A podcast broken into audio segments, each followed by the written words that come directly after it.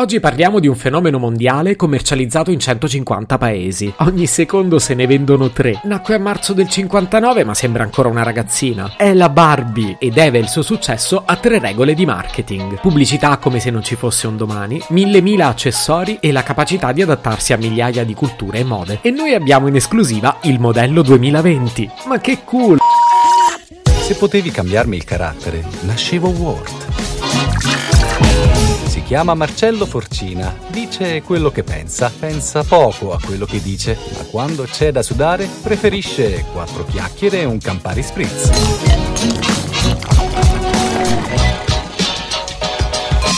Certo il 2020 non è un gioco, ma con tutto quello che è successo e tutti i cambiamenti che ci ha chiesto di fare, non saprei trovare giocattolo migliore della Barbie per rappresentarlo. Perché esiste una Barbie per ogni situazione. E dopo Barbie fior di pesco, Barbie luce di stelle, Barbie gioielli segreti e Barbie mortacci tua, oggi vi presento la più sfigata di tutte. Barbie 2020. Che bello! È arrivata Barbie 2020. Volevi farle indossare l'abito da sposa? Devi rimandare tutto. Ken vuole fare aperitivo con lei? Dovete farlo prima delle 18.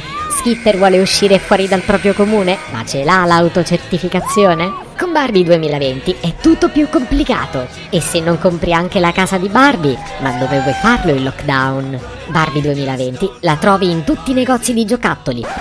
Tampone molecolare escluso.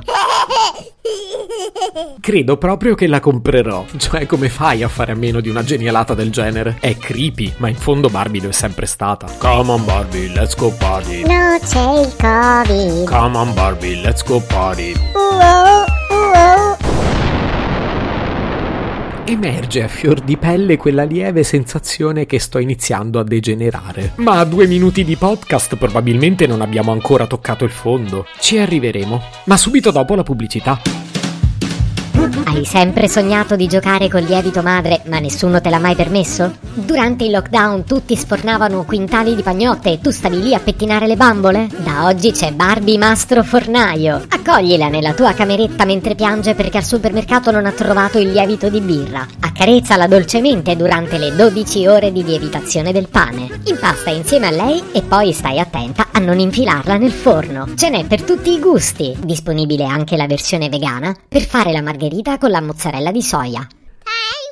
Scherzi a parte, va detto che negli ultimi anni la Mattel ha dedicato grande attenzione alle tematiche sociali. Per questo motivo sono state messe sul mercato Barbie dedicate alle differenze di genere nel mondo del lavoro, Barbie multietniche o con diverse abilità. La bambola più famosa al mondo diventa sempre più inclusiva, quindi nel 2020 le tocca portare alla ribalta anche temi sensibili e molto delicati.